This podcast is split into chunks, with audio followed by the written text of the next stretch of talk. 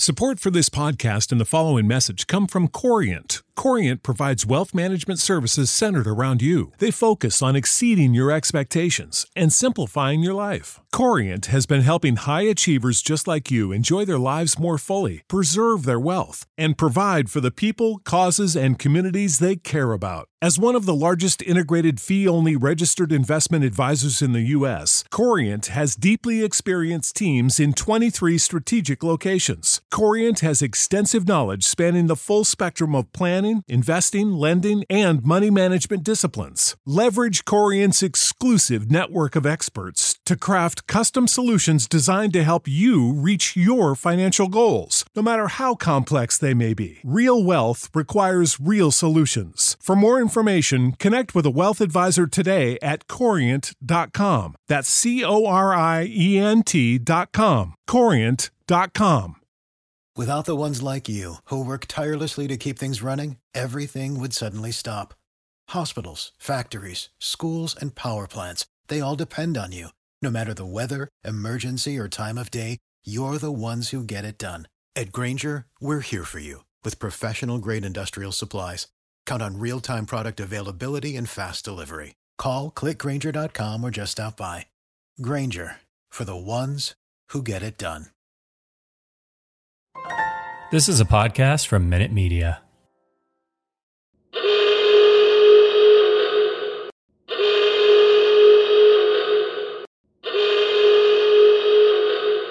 Hello, everybody. Welcome to the inaugural episode of Pitch Perfect, one of the newest podcasts from the Half Street High Heat family.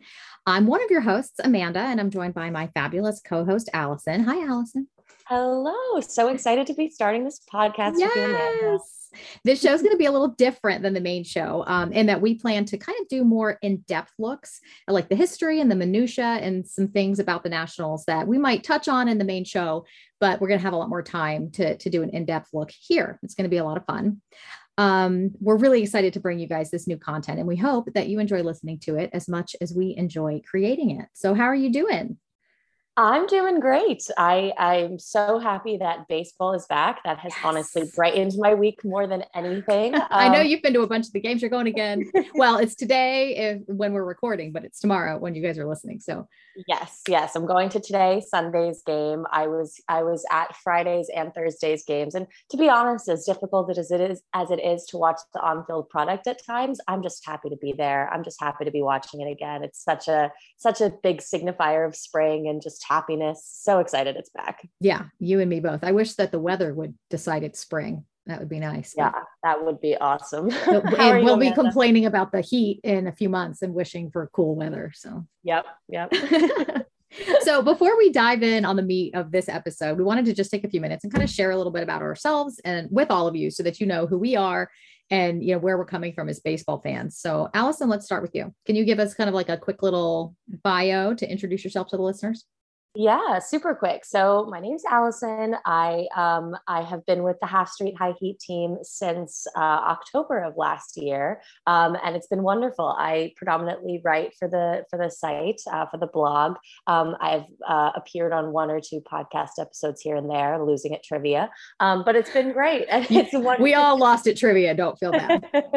yeah, I mean, and it's been wonderful. It's been such a great way to connect with other people and to um, you know continue to further my love for the Nets. Fantastic. And um, I'm Amanda. If you guys listen to this show, you probably also listen to the main show. So you should know me a little bit anyway, but I'm one of the you know, original members of Half Street High Heat and one of the co-hosts of the main Half Street High Heat podcast, along with Nick and Ryan. And I'm really excited to be able to do this new show. It's going to be a little different and give us some some time to expand on some really interesting topics for you guys.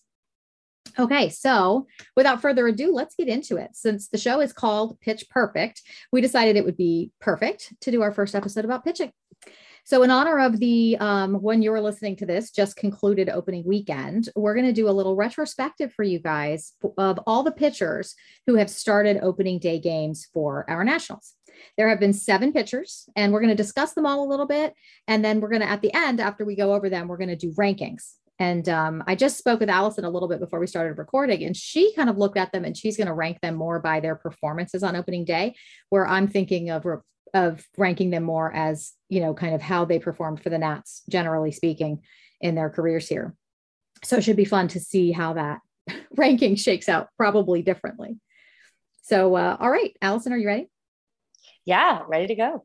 Okay, so um, there were seven, as I mentioned. Um, just to give you guys listening a quick rundown: uh, Livan Hernandez, John Patterson, Odalis Perez, John Lannan, Stephen Strasburg, Max Scherzer, and Patrick Corbin. Most recently, that's our list. So we're going to go chronologically here and start by talking about Livan Hernandez. Now, I know that this team's only been in DC since 2005. And for a lot of fans in this area, um, you know, baseball was absent from DC for a long time. I know a lot of people weren't really paying attention to baseball because there was no local team. And a lot of people were Orioles fans because that was really the only option in the area. So when the team came back in 2005, uh, moved here from Montreal, a lot of people weren't really paying attention. And you could hardly blame them because the team was god awful for those first few years. But during those first few years, um, Livan Hernandez was with the team and he started actually opening day for the Expos in their final year in Montreal in 2004, and then started the first two years for the Nationals in 2005 and six, and then actually had a second stint with the Nats um, and started opening day for them again in 2011. So Livan Hernandez is a Cuban player. Um, he had an amazing career, 17 years for nine different teams, two two-time All-Star, and was the MVP of the 1997 World Series with the then Florida Marlins. Um, also, his half brother um, El Duque Hernandez. Um, I don't know, not everybody knows those two are related. Um, he actually defected to the United States in 1995 before starting his baseball career. So he was with the Nats twice, as I mentioned, um, from 2005 to 2006, and then from 2009 to 2011. Um, he was really a workhorse pitcher for his whole career. There was a stretch between 1998 and 2007 in which he never pitched fewer than 199 innings in any given season. Doesn't that seem insane now when you see how few innings that a lot of starters go? I mean, you could take our starters this weekend who only went four. That's each. wild. I know. Isn't that a crazy stat? He once also, one of my favorite things when I was reading about him is that he once threw 150 pitches in nine innings. Jeez. I know. Can you imagine any any manager even letting a pitcher go 150 pitches? They'd Absolutely be like fired down. for malpractice. I know. so in 2004 and 2005, the second year of which he was here um, with the Nationals, he led the major leagues with um, 3,927 pitches thrown and 4,009 pitches thrown. So those are crazy numbers crazy numbers. So, as I mentioned, I'm going to focus on his time with the Nationals when evaluating him for this ranking. Um, he, again, as I said, led the leagues in innings pitched many seasons. Um, he started and got the win in the very first major league game in Washington since 1971 and defeated the Diamondbacks in that game, five to three. Um, and in 2005, that first year he was here, he led the National League in innings pitched and was an all star along with uh, Chad Cordero, for those of you who remember him. Um, in 2006, though, he had a surgery, he had injuries, and um, never really recovered here with the Nats and eventually left. He then played for the Diamondbacks, the Twins, the Rockies, the Mets before making his way back to the Nationals. In 2009, he re signed with the Nationals and finished the season here. And then in 2010, he was also with the Nats before making their opening day start for his final opening day start here in Washington in 2011. So he really was, while he was with the Nats, I mean, he had some struggles in that 2006 year when they let him go. But um, in 2010, he had a 366 ERA. He pitched pretty well for the Nats. And uh, he threw his 50,000th pitch of his MLB career here, which I thought was another really cool stat.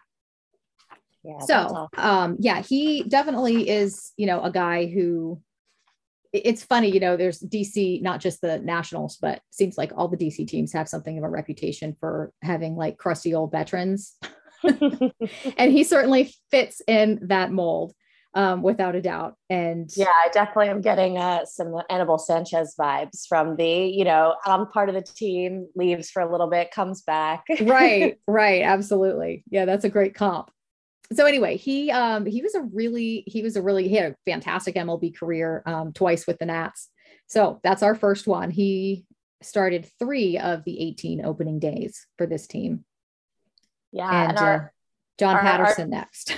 yeah, our next guy only made one start, uh, John Patterson, um, but and actually had a very much shorter time with the Nats, but a very impactful time with the Nats.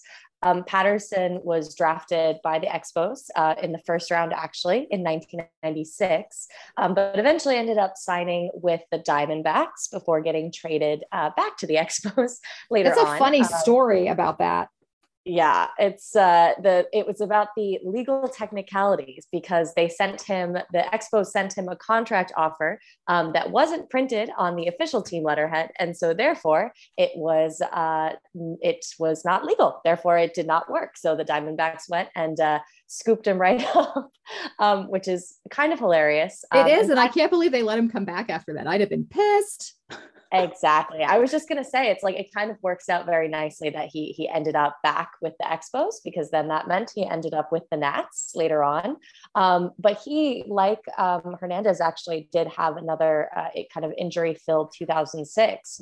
Um, he had a, a, forearm injury and surgery in July 2006. Um, even and then he was shut down for the rest of the season, which was a real shame because in 2005 he had had you know an absolute breakout year um, in 2005 that was when he um, had the, the career best era of 3.13 um, he had um, had almost 200 innings pitched he had uh, that complete shutout in august 2005 against mm-hmm. the dodgers um, which was a wild moment he only allowed four hits walked zero people in that game, struck out 13 batters, which is just a crazy number. Um, Unless and- you're used to watching Max Scherzer, for all of you Nats fans, that's a high number. That's... Yeah, exactly. Like Max Scherzer has skewed our idea of what is a high strikeout game, but that is in fact a high strikeout game.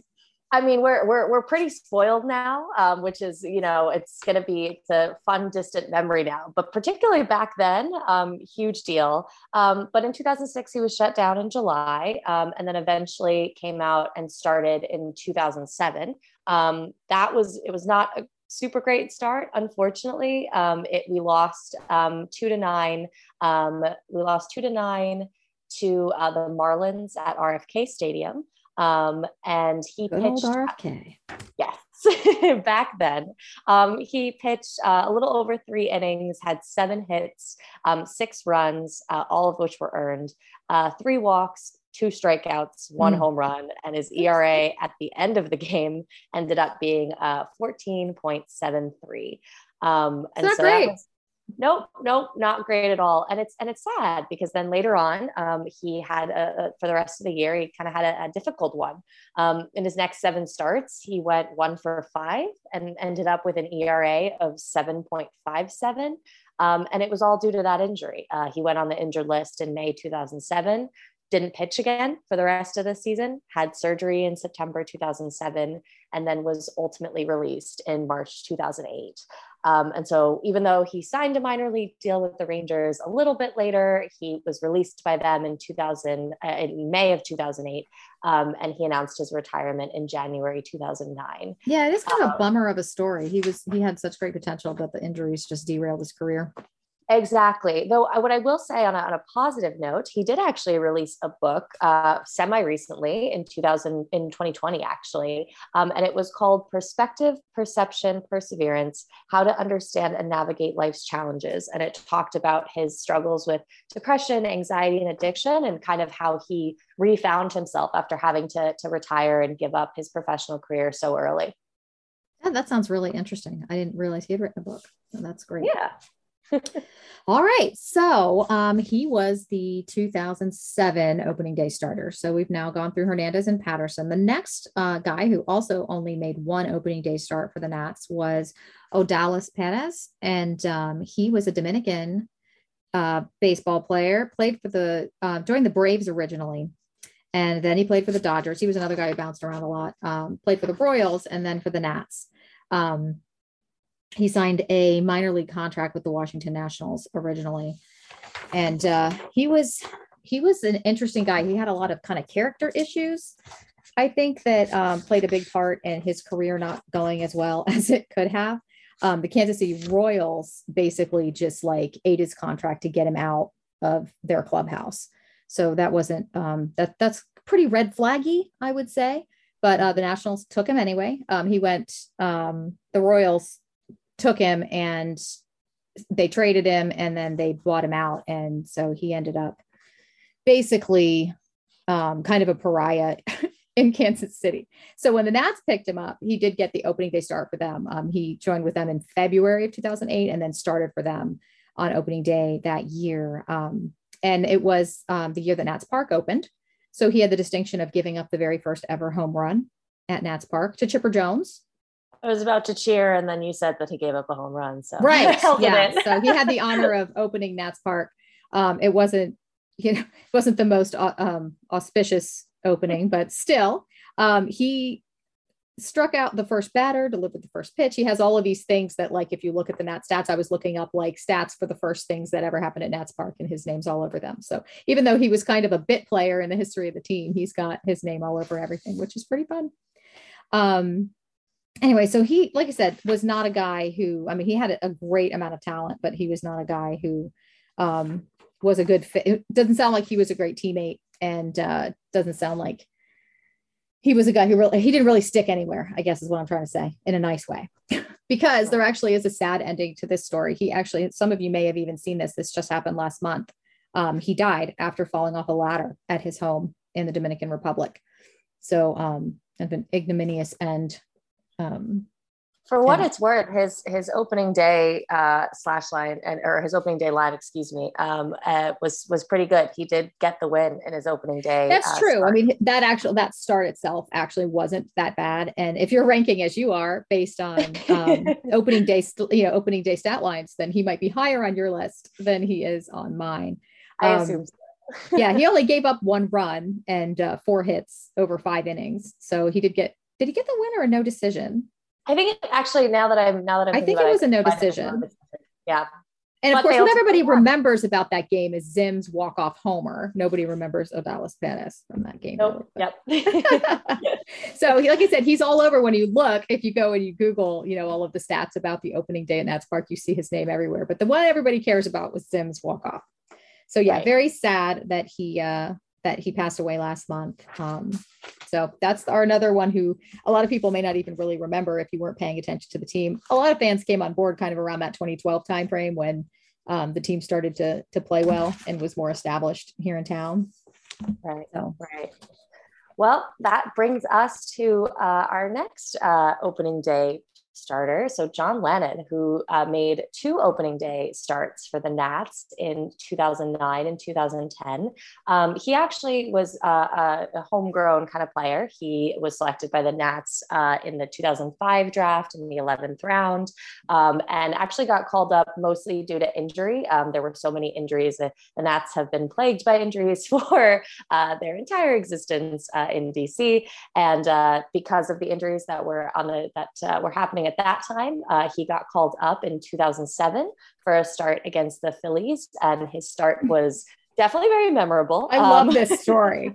yeah, he hit uh, Chase Utley with a fastball uh, in his debut, broke his hand, um, and then on the literal next pitch, uh, hit Ryan Howard and was immediately ejected, uh, becoming, I believe, the, the first player in like at least a decade to be ejected from his debut, uh, which is uh, definitely a category of. Uh, yeah, that's a cool story to be able to tell your grandkids, though. That's a good one. Yeah, yeah, I, I, you know, it's that's it's definitely a story.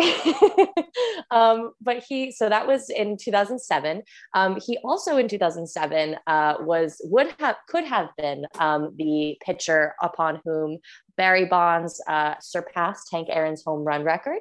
Um, he faced Barry Bonds uh, in August of 2007. It was only his third start, um, and he uh, Barry Bonds was trying to get the uh, to get the edge over Hank Aaron. He had just tied his record uh, previously, um, but Lannan actually held firm, um, held him to no hits. There were four plate appearances, um, and then uh, Barry Bonds had to wait a little bit longer to to beat that record, which is that's another. He's got a lot of. He may not have been like a Hall of Famer, but he's got a lot of cool stories to tell yeah that is that is definitely a story yeah i you know i held barry bonds to to i made sure he didn't beat the record just yeah, yet. i'm not the one he hit the, the, the new record home run off of yeah. yeah exactly. Um, but then in uh, 2009, he started, uh, which was which was good. Um, unfortunately, though, he lost. Um, we lost 6-12 to the Marlins uh, on that opening day, April 6th, at Dolphin Stadium. He his line there, he pitched only in three innings, uh, had six hits, six runs, zero walks, one strikeout, two home runs, and his uh, hmm. ERA was 18. So it was. Yeah, I think based on our great. ranking systems, he's going to be lower than on your list than on mine, I think. oh yes, he 120% is. Um, um, but then, and then uh, in 2010, also unfortunately had a, a similar kind of difficult initial outing. Um, he uh, pitched in 3.2 innings, allowed hmm. seven hits, three walks, five runs, uh, and zero strikeouts. Uh, his ERA that game was 12.27, um, which another similarly high number. Um, and actually, unfortunately, by the middle of June in 2010, um, he was sent down to Double A. Um, he uh, he would have been sent to Triple A, but I believe he had a, a better relationship with one of the coaches at Double A, so it was deemed kind of better for his development to go down there. Um, and actually, he later came back up in 2010 when Strasburg was injured. So he, he took over Strasburg's spot, and that was not the last time he would do that. he did the same in 2012 um, when he failed to earn a spot in the rotation. Um, he was called up in July and then called up again in September to yet again replace Strasburg, who was injured. Um, and that was his uh, last year with the Nats. Yep, he um, he had a pretty up and down career um, yeah. with the Nats, and yeah, I like John Lannan. Um, but like you said, he had he had some flashes of brilliance and then some really, really rough, really, yeah. really rough outings, especially those opening day outings. Right, which I think is reflected. His final ERA over six years with the Nats was 4.01 over 134 games, all of which he started. So I feel like that's a pretty that's a, a that that number kind of encapsulates the kind of up and down that he went through.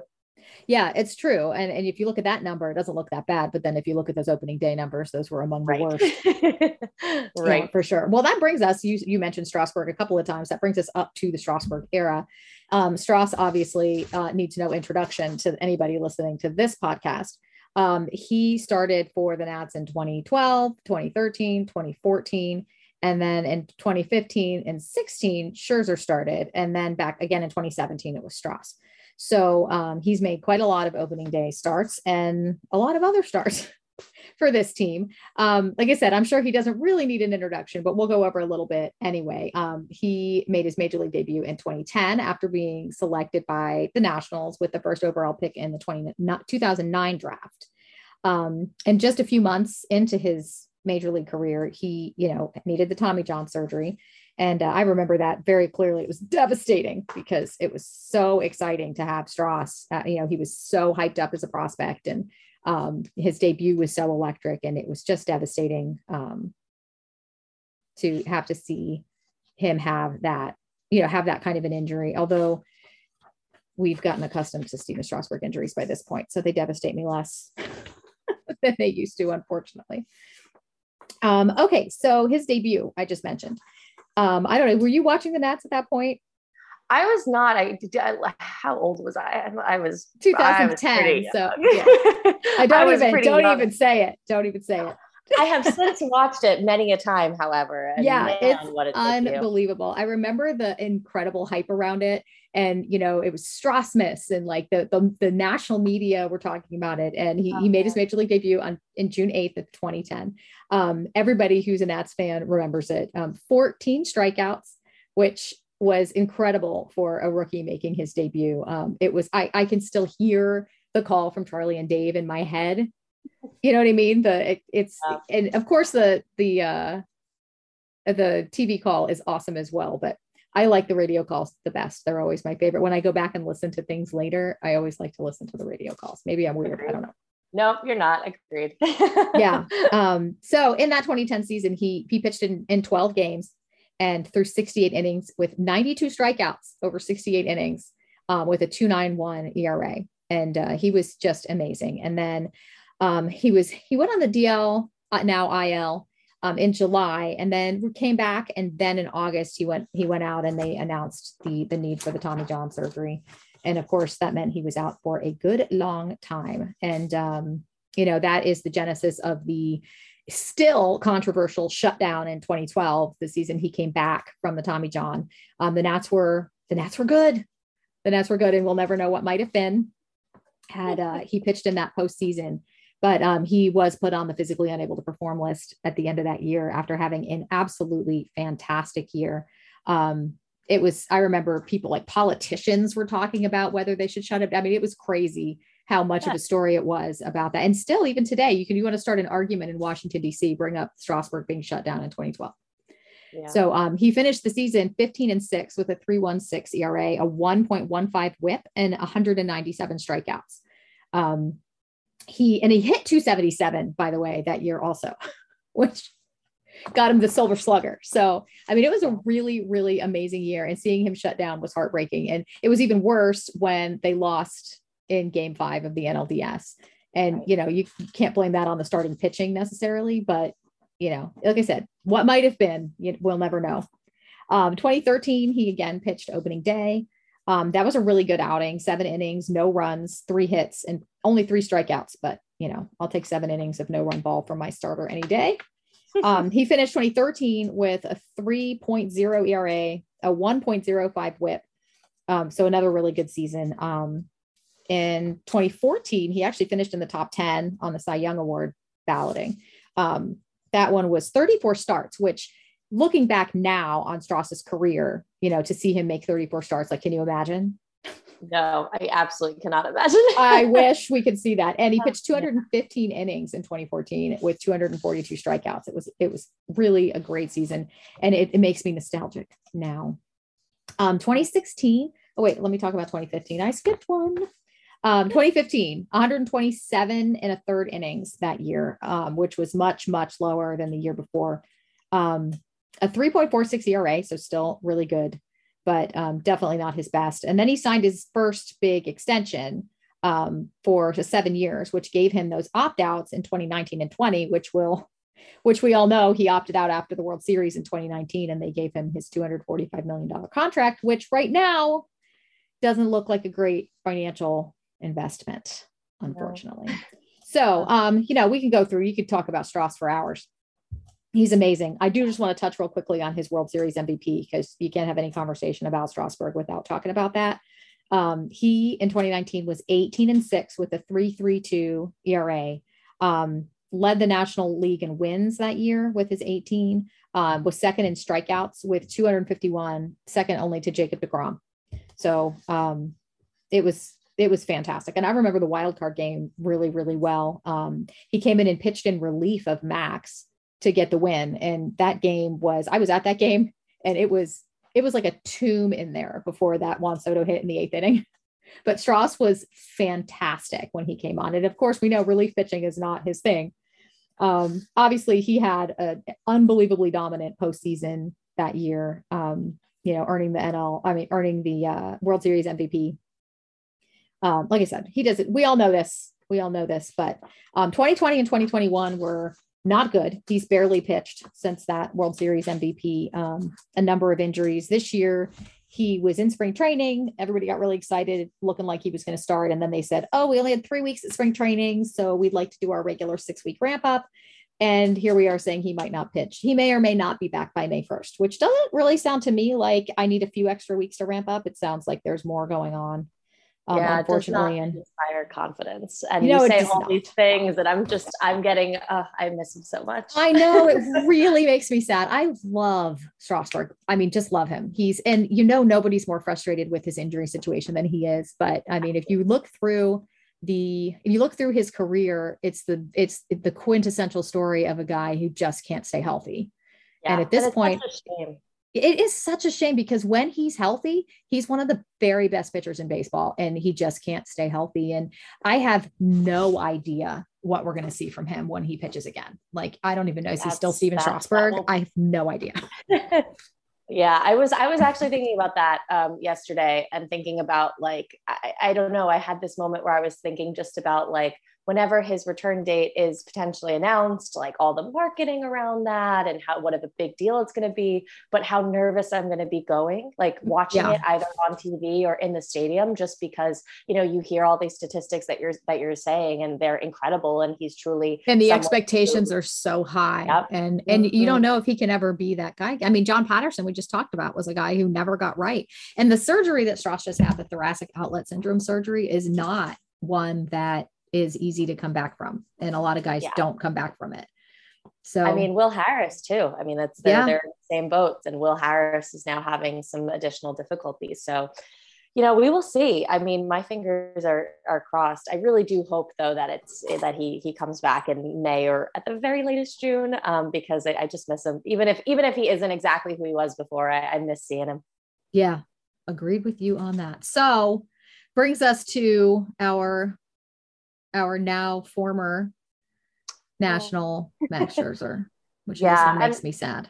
And to be honest, like there's not much to say about Max Scherzer that hasn't already been said. There has been more than enough ink spilled and and and people speaking about what it not only what an incredible pitcher he is, but what an incredible pitcher he was for the Nats specifically. Um, he actually, out of everyone on this list, has made the most opening day starts for the Nats, and almost in a very funny, uh, weird turn of events, almost made the opening day start still at Nats Park this year, which I'm so glad that didn't funny. happen. Actually, it would have been kind of funny if it had worked out. Though I'm not gonna lie, it felt like a bridge too far for me. Like my heart is already broken. Come on, mercy, please.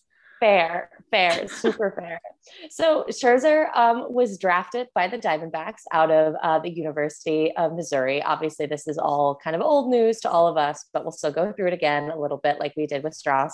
Um, he was drafted by the Diamondbacks there, and actually, I do recall like he was not like he was obviously a, a, a someone to watch, a big deal, but definitely not as big as the Strasburgs or the other kind of like immediate uh, first picks, um, which you know he has since uh, I think taken that to heart and become potentially one of the best pitchers possible, um, which is very funny. Um, he was with the Diamondbacks for a long while, um, was eventually traded to the Tigers, um, and the Tigers is truly where he came into his own, as we all know. Um, got his first Cy Young in 2013. Um, you know, continued to just rack up strikeouts throughout his time with the Tigers, and then eventually signed what I consider to be possibly the the best deal in Nats team history. maybe um, you know, one of the best contracts ever in baseball history. Yeah, consider what you I, got out of that guy. Yeah, I actually, yeah, I'll, I'll, amend my statement to potentially one of the best contracts in baseball. Um, in you know January 2015, he uh, signed with the Nats. Um, was seven years, 210 million, um, which uh, would have been accounting for inflation about 230 million today, um, and included also a huge deferred signing bonus. Um, and he, you know, has he you know, gave us multiple no hitters. He got another Cy Young while he was here. Two, uh, two Cy Youngs, excuse me. He got two Cy Youngs while we were here. 300 strikeouts. You know, won the freaking World Series. You know, he he did it all with us. The 20 um, strikeout game, the no hitters, the almost perfect game yeah he yeah. he did it all with us um, and and you know even saying this out loud makes me feel a lot better about him going into the hall as a nat to be honest because uh, every every other day i have a, a, slight crisis of confidence about it if he doesn't if he doesn't we riot I'm just saying. we do we do um, but he made six opening day starts uh, for the Nats um, he made starts in 2015 2016 2018 2019, 2020, and 2021. Um, and this year was the first time since 2011 that someone not named Strasburg or Scherzer made the opening day start. Um, in 2015, uh, he lost. Unfortunately, we lost uh, one to three to the Mets at Nats Park. Um, but he had a pretty uh, excellent, really line. Um, 7.2 innings pitched, four hits, three runs, zero of which were earned, two walks, eight strikeouts for an ERA of zero. Um, in 2016, I get a lot better um, than that. Yeah. in 2016, it was a no decision, but he, you know, that we we won. Um, we won four to three to the Braves at Turner Field. Um, he pitched seven innings, and you know, as we kind of reiterated earlier on in this podcast, wild to see numbers like seven innings pitched, um, considering what we've been seeing recently of people not getting. Oh, starters only go four now. You didn't know. That's the, That's the new rule for the Nats. Yeah, I, I got that. um, but in 2016, three hits, two runs, both earned, two walks, seven strikeouts, two home runs for a 2.57 ERA. Um, in 2018, I actually think this was probably one of his best best opening day starts. Six innings pitched, so a little bit of a less a lower workload. Um, five hits, zero runs, one walk, 10 strikeouts for an ERA of nothing. Um, and we won 2 nothing against the Reds. Um, 2019, we lost a zero nothing to the Mets. Again, um, 7.2 innings pitched, two hits, two runs, three walks, 12 strikeouts, one home run for a 2.35 ERA. 12 strikeouts is just fabulous. I just stare at that number and it's just incredible. I miss it. Um, mm-hmm. and uh, unfortunately, in 2020, we lost uh, one to four to the Yankees um, with an attendance of zero because it was a game in August. That was the COVID um, year. Yeah.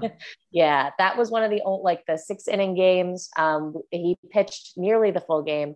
5.1 innings um, uh, and six hits, four runs, four walks, 11 strikeouts, one home run. So a 6.75 ERA, pretty high, but the 11 strikeouts is still pretty solid. And then last year, of course, he we got the we he got a no decision, but we won 6-5 against the Braves. He pitched for six innings, five hits, zero walks, nine strikeouts, four home runs for a six ERA. So he, I, I would, I would characterize his starts as being uh, potentially the best. Um, of course, he's got kind of a larger pool to work with. Um, so, I mean, that's there's a little bit of bias there, but uh, man, I definitely miss watching him start. Yeah. And it's very sad that he was not our opening day starter this year. Yes. Yes, me too. Okay, well, that brings us to this year. And our opening day starter this year was Patrick Corbin. Um, we did not win. It's recent enough history. I'm sure you all know that um, yeah. So Corbin um, also uh, drafted by the Diamondbacks um, in 2013. He was an all star in 2013 after being drafted in 2012. So the start of his career was quite strong. Um, he played with the Diamondbacks. Uh, well, he ended up um, with the Angels and then with the Diamondbacks and then eventually with the Nats. It was a huge signing at the time. Um, it was one of those, hey, we're really going all in this year. You know, at the beginning of the 2019, you know, when we knew for 2019, like they were serious about really trying to do something which um, looked terrible at the beginning of the season because our bullpen was historically bad. Um, that of course had nothing to do with Corbin, but you know we all know the we all know the the story of 2019 and um, where we were in May before going on to win the whole thing. Um, he signed that deal in December of 2018, six year deal. Uh, everybody thought he was going to go to the Yankees because that's um, his home, you know, his childhood favorite team. But they apparently only wanted to give him five years, and the Nats were willing to do six. So um probably wish they hadn't now for better or worse yeah probably wish now that maybe that six year was another contract but that's water under the bridge um in 2019 um, he went 14 and 7 with a 325 ERA in 33 starts um, with 238 strikeouts in 202 innings. So just a terrific year. Um, he was the winning pitcher in game seven of the World Series, which is pretty awesome. Um, and that was the high watermark because 2020 did not go well for him. Um, his ERA was only 466, but um, he led the National League in hits allowed and had the highest whip of all the National League um, qualified pitchers. So those aren't the kind of stats you really want to be leading in. Um, 2021 was worse. He so last year um, it was in ERA was 5.82, which was the worst among all qualified pitchers in baseball. He led the National League in home runs allowed with 37 and all of the majors in losses with 16. Um, earned runs allowed, he was the leader in with 111, and his OPS against was 855. Um, also gave up the most home runs per nine innings pitched at 1.94. So it was absolutely awful. Like, just there's no sugarcoating it. It was a terrible year for him. We're all hoping for him to bounce back. Um, I guess it remains to be seen. He's only made one start so far. And um, it did he did look better for four innings, and then the wheels came yeah. off in the fifth. But that was kind of the story of last year too, where he would look okay and then just absolutely fall apart. So, um, but that was all of our starting pitchers so far this weekend. It was four innings yeah. and then the wheels came off on the fifth. So hopefully today will be different. Um, today being Sunday when we're recording with the last game of the series. So um, yeah, that is our seventh and final starting pitcher for opening days in Nats history. So um, now we're going to do our rankings and put them in order from worst. We'll start with worst and go to best. I have a feeling our top couple are probably going to be pretty similar, but yeah, um, I I wonder if it, I, yeah, I, like I mentioned, or like Amanda mentioned before, excuse me, I ranked specifically based on opening day performance, uh, whereas Amanda ranked more on career and time with the Nats. Um, so our rankings are definitely going to be a little bit different when it comes to, to the metrics that we used. Yes, I think so. Okay, so go ahead, get started. Who's your number seven? Yes. So based on opening day performance, my number seven is unfortunately Patterson. I really like him and I, I like, I, I, I feel for him um, as someone who was injury ridden. Um, I thought that would just, it's, it's sad what ended up happening, but that opening day start and that final line was not great. And unfortunately there wasn't really much else afterwards. Um, so he's got my number seven spot. Yeah, actually, that's my number seven spot as well. Um, again, he seems like he seemed like he had incredible promise um, as a young player, but it just didn't ever come to fruition. And um, while he did have a few really good moments with the Nats, overall, um, what he did with the Nats gets him my number seven spot as well. Yep. All right, number six. Number six. So again, based on opening day, I would put John Lannan. Um, and I think it just uh, based on uh, the his uh, opening day starts, they were not great. Um, both were effectively kind of blowout losses. Um, you know, he in 2009 we lost 6-12. In 2010 we lost 1-11. Um, he didn't really he he didn't even reach the fourth inning in either start. Um, so they were not great. They were definitely uh, on his kind of downtrend instead of the, the high watermarks of his career. So he's got my number six spot. All right, my number six spot goes to Odalis Perez. Um, while his opening day start wasn't so bad, um, his time with the Nats was. So um, he just, you know, didn't really make any impact here. And obviously, it wasn't like he was a homegrown guy or somebody who, you know, was important to the franchise, but um, he was kind of a blip on the radar and didn't really do anything of note while he was here. So he gets my number six spot. Fair.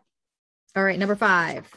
Number five, um, I put Patrick Corbin at number five. I think um, I think it's still gonna, you know, even if you kind of look away from opening day for a second, I think it's still gonna take some time to figure out like where he ranks just in general. Um, you know, he's not a super young guy, but at the same time, I think he, if he can get his stuff together, I think he's still got, uh, you know, some more chapters of his story to be written. Maybe he really bounces back in a major way and becomes an excellent pitcher, changes some stuff up. Maybe he absolutely does not and remains yeah. 2021 Patrick Corbin. Um, but um, I think it's too early to really tell. Um, and then on the other hand, as well, his opening day start like was fine. Like it was fine. It was not. It was uh, not unique or not. It didn't stand out in either a good way or a bad way. Uh, for our current rotation, as well as for just like in this longer line of opening day starters. So he's got my number five. All right. Uh, my number five is going to be John Lannan. Um, he did do some really good things with the Nats. He had some complete games. You know, he he had some years where he had great ERA. His um, you know, his opening day start starts not so good, but um, like I said, I'm looking more at his entire tenure with the Nats. And uh, I I really struggled actually between him and my next one about who to put here. But um, when we go to the next spot, I'll explain why I chose Lannon for for the number five spot. And uh, no, he did some really good things with this team. He just he just I don't know. He's another one I felt like didn't really live up to what at the at his best what we expected he could be. I guess is the way to describe it. Yeah, yeah, I agree. Okay, so then, who's your number four? Four. So my number four is Odalis Perez. Um, I think again, based on his opening day start, um, this is all based on his opening day start. Um, he had in in his opening day start, uh, it was in 2008, five innings pitched, four hits, one run uh, earned, one walk, two strikeouts, and one home run. So he had an ERA ultimately of 1.8. Um, and I think just the fact that like that that's a number and a, a, game kind of line right now that seems inconceivable uh, with the current club. Right. And so like to, to go not only beyond beyond the four innings, um, but to have an ERA of under two in a single game feels pretty unique. Um, so that's why he's got uh, a higher up slot at this point. Um, again, I, I, understand he had a lot of other issues outside of that. Um, so I think if it were a kind of fuller career or Nats retrospective, he'd be lower down. But at least based on opening day start, he gets a little bit higher up. That makes sense. Okay, my next one is Corbin, and um, I know this seems kind of maybe sort of low given the um, you know what he did for the team in 2019, and I am basing this more on his tenure with the Nats, but also it was one year, and his two years since have been awful. Um, so while you know you cannot take away from him what he accomplished and helping to bring this team a World Series, um, I think that there, you know, I, I'm going to I'm going to put him a little bit lower on the list than I think I otherwise would because maybe it's recency bias, but um, looking career as a whole, you can't just take one. There are a lot of players in baseball who have had one terrific year, one MVP year, or one, you know, one year where they did something amazing. And then when you look back on their career, does one great year make you a Hall of Famer? Or does one great year make you, you know, somebody who was, you know, standing head and shoulders above your peers? I don't know that it does, at least for me. I I kind of like to look at somebody who's got the longevity and can can put it together over a career because if you if you can't consistently bring that for your team, then and you never know what you're going to get. Do you know what I mean? Where there are some players that you just don't know who's going to show up that day. And I kind yeah. of feel like that with Corbin at this point. So constantly he's a little bit, yeah, he's a little bit lower on my list than I, I originally thought he would be, but he's my number four. I think that makes sense. And I think, you know, check back in in another year or two and we'll, I feel like, right. We'll yeah, that story has not been, the, the, end of the story has not been written. oh man. Okay. Alrighty. Number three. Yeah, number three. So my number three is Livan Hernandez. Um, I think his opening day, first of all, I think there is uh, something to be proud of in just the fact that he's made as many starts as he has. I mean, to be the the number three uh, kind of person behind Scherzer and Strasburg, just in general, uh, in terms of number of starts mm-hmm. made, I think that's pretty impressive. Um, and I think also it's kind of cool that he came back after a little bit of time and was still able to start. I think there's something uh, there, there's something i'm consistently impressed by like yeah, we were just talking about that that longevity mm-hmm. Longevity tenacity like I, I, I really I, I, I get frustrated at Rizzo for getting so many veterans back on the team, but at the same time, there's something really admirable about the kind of tenacity of, of the people in, in doing that. So really like that. Um, and then his opening day lines were pretty decent. I mean, so his 2000, uh, his initial one, um, I think that was I want to say I'm trying to remember the year exactly. Um, 2005 was not super great. Um, you know, he did about 4.2 innings. Um, ultimately had an ERA of 13.5 which like is not great, obviously. Um, but I think his other ones uh, were not terrible. Um, just pulling it up. Yeah, the next one, six innings pitched, eight hits, three runs, uh, all earned, one walk and four strikeouts for a 4.5 ERA, um, which is not, not, not bad. No. Exactly. And then in 2011, um, he ended up doing uh, 6.1 innings pitched, which to me is super impressive again for four hits, two runs, both earned, zero walks, which, you know, I cannot even conceive of that these days, uh, three strikeouts and one home run for an ERA of 2.84. So to me, to be able to like not only have that kind of stat when you're younger, but to come back and then, you know, put together a similarly yeah. good line, I, that's pretty impressive. I agree. I agree. He's also my number three. Um, you know, we talked about him kind of in depth earlier, but um, he really just over his career was so impressive, including with the Nats. I we just talked about how Corbin has this very high ceiling but can't sustain it. I love a player that can sustain, even if the ceiling's a little lower, but can give you, you know, can give you innings and you know strikeouts and uh, you know good starts over years and years with you know getting 25 to 30 starts in almost every year yeah, I, I like Livan Hernandez, and uh, I I think I struggled with this one a little bit too between Corbin and Hernandez, but Hernandez is definitely my number three. Okay, and we could probably go a little quicker because I bet we have the same one and two. I think so. I think so. yeah, I've got Stras and then Max number one. What do you got? That's that is what I've got. Stras and then Max. Yeah, I, I, don't think like... those need much. uh I don't think those nope. need much explanation. um, yeah. yeah, I mean Stras is Stras is um, so important to the franchise. He's such an amazing pitcher. Um, hopefully, we haven't seen the last of Stras as we know him. but um, and Max, we have unfortunately seen the last of Max as we know him, at least in a Nationals uniform. Yeah, I was um, just gonna say he'll be against us a few more times. right, exactly. We haven't seen the last of him, but we've seen the last of him here. So that's great. This was fun. We did have our list were a little bit different. Um, so I hope you guys enjoyed it. Like I said, this is kind of a, you know, we call it a retrospective because um, you know, you don't always take time to think back through you know the team's past. And it's always fun on opening day weekend at least for me to kind of think about the history of the team and and to just reflect on how happy i am that we have baseball in washington dc again. Yep. Yep. And uh, exactly. Uh, yeah exactly. You know just that's the thing. Just enjoy it. Just enjoy it even though and what ryan always says um, is expectation free baseball that's yeah, that's what I was gonna say. We love expectation free baseball. Exactly. So um, we've done our rankings. I hope you guys listening will give us yours. Um, there is and we have a new Twitter account for the show. It's at Pod Pitch Perfect, and um, we'll tweet out our rankings, and hopefully you guys can respond and give us yours. Um, we'd like to see who agrees and disagrees, and it will be fun for Nick to tell us why we're both wrong. That'll be. so, oh, thank man. you all so much for listening to our first episode. Really hope you enjoyed it, and we're looking forward to many more. Um, this first one's going to be free for everyone. And then starting next week, our new episodes will be exclusive for our Patreon members. Um, you can find the Patreon by visiting patreon.com slash half street high heat. It's half ST high heat. Um, you can also follow the main Half Street High Heat account on Twitter at Half ST High Heat and the Pitch Perfect account at, at Pod Pitch Perfect. And make sure you follow our individual accounts as well. Mine is at A White 7877 and Allison's is at Juan Soto HR.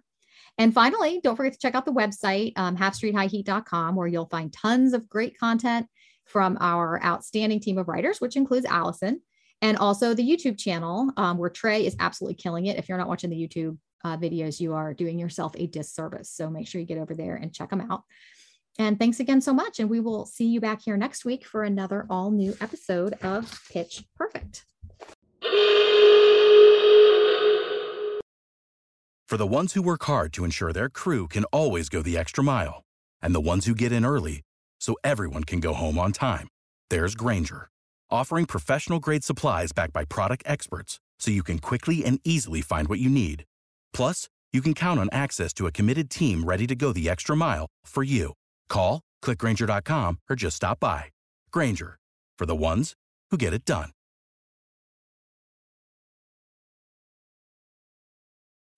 When you need mealtime inspiration, it's worth shopping Kroger, where you'll find over 30,000 mouth-watering choices that excite your inner foodie. And no matter what tasty choice you make, you'll enjoy our everyday low prices, plus extra ways to save, like digital coupons worth over $600 each week. You can also save up to $1 off per gallon at the pump with fuel points. More savings and more inspiring flavors make shopping Kroger worth it every time. Kroger, fresh for everyone. Fuel restrictions apply.